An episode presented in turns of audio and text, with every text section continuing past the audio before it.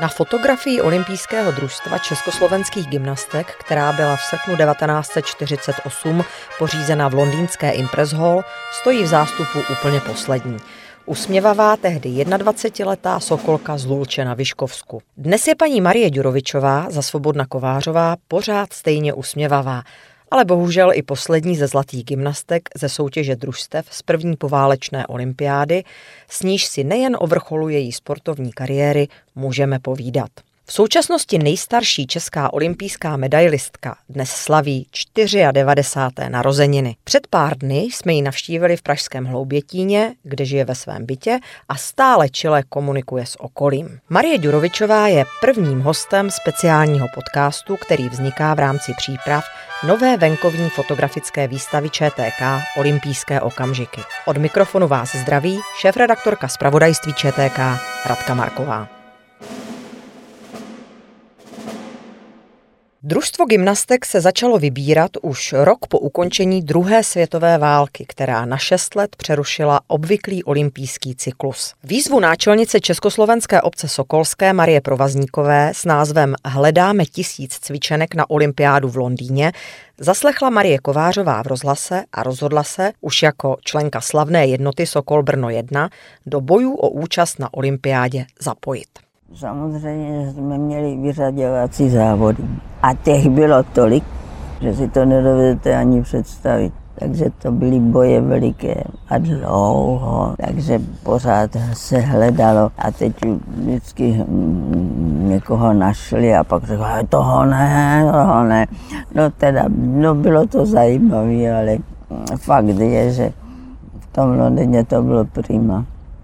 Tam jsme byli velice poctění. Konečný počet závodnic se zastavil na čísle 9. Zcela výjimečně tehdejší vedení tělovýchovy povolilo, že s osmičleným družstvem mohla jet do Londýna jedna náhradnice. Jak vypadaly tehdejší přípravy reprezentačních gymnastek? My jsme byli jako sokolky, takže v těch sokolovnách vždycky, když jsme někam přijeli, tak si nás považovali, že jo, to jsou sokolky.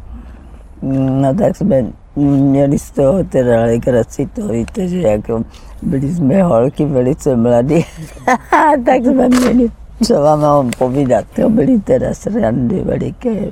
Na olympiádě v Londýně měla sportovní gymnastika na programu pouze jednu soutěž, víceboj družstev, který zahrnoval kladinu, bradla, přeskok a společné cvičení z kužely. Původně se měly gymnastické soutěže konat na stadionu Wembley pod širým nebem, proto Sokolky trénovaly částečně i venku. My jsme to střídali, ale tady bylo dost špatný počas. Zima tu byla a to se gymnastika špatně dělá, když je zima. To vám řeknu. Krátce před olympiádou ale panovala ve střední Evropě vedra. To už byly gymnastky na jednom z posledních soustředění v Nymburce. Během něj se mladé sokolky vyrazily koupat do Labe. Voda v řece byla sice teplá, ale značně špinavá. Marie Kovářová a Zdena Vermiřovská dostali infekci kůže. Cestou do Londýna se objevily mnohem závažnější zdravotní problémy u Elišky Misákové. Ze studentských kolejí, kde gymnastky bydlely, odvezli Elišku do nemocnice. Diagnóza zněla dětská obrna. Infekční nemoc, na níž v té době nebyly léky ani očkování. Za Elišku nastoupila náhradnice Věra Růžičková. A zatímco československé sokolky bojovaly srdnatě v hale, kam se kvůli špatnému počasí soutěž přesunula, Eliška sváděla v nemocnici boj o život. V soutěži, která se protáhla až do půlnoci, se československé gymnastky dlouho těsně držely druhé za Maďarkami. Bezchybný výkon v závěrečné společné skladbě z Kužely je vynesl na stupeň nejvyšší. Radost olympijského zlata ale krátce poté přehlušila bolest. Eliška obrně v nemocnici podlehla, rozloučit se s ní mohla jen její sestra Slávka, která byla také členkou zlatého týmu. Jak na tuto smutnou událost Marie Ďurovičová vzpomíná? Ta teda přehluší všechno, ale můžu vám říct, že oni se o nás velice starali, že jsme byli velice hejčkani, ale v dobrém slova smyslu, že to ještě hmm. bylo po válce, tady ještě nebylo toho tolik jídla a všeho. Takže my jsme byli vyhlášeni. No, legrace to bylo, to vám řeknu. A jinak jsme jako holky se tam metablovali, oni nás měli rádi. Bylo to velice pozoruhodné, že nás tak mají rádi a, a my jsme si toho zase považovali.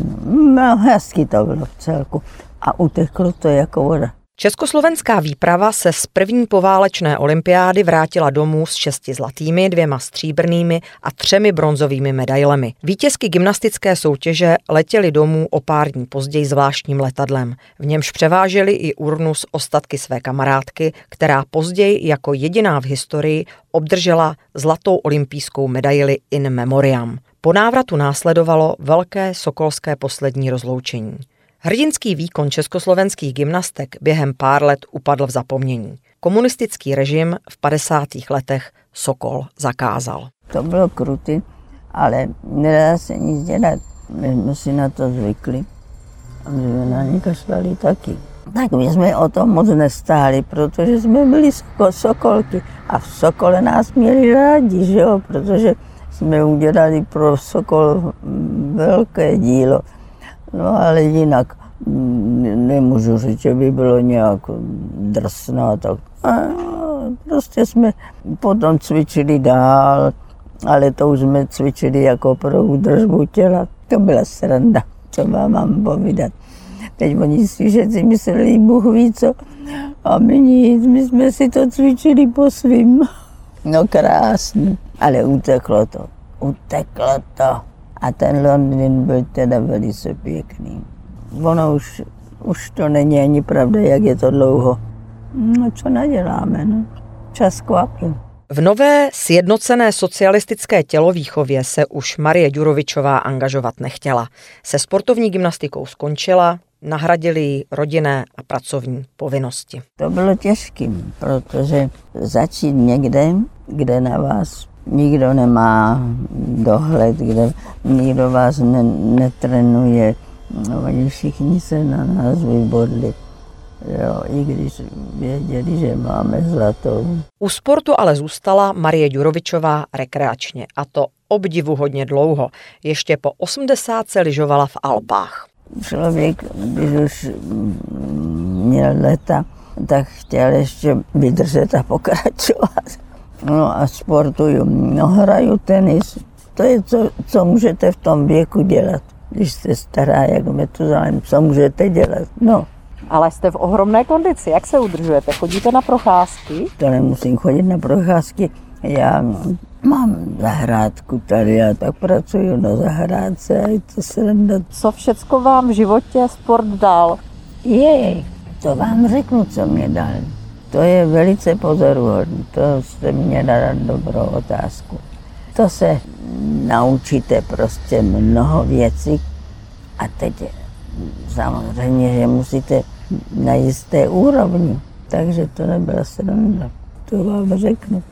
No ale krásně to bylo. Uteklo to jako voda, no. Poslouchali jste první olympijský podcast, který ČTK chystá v rámci příprav své nové venkovní fotografické výstavy Olympijské okamžiky. Výstava slavných i méně známých momentů české a československé reprezentace na letních i zimních olympiádách bude mít premiéru na letní filmové škole, která začíná v Uherském hradišti 6. srpna.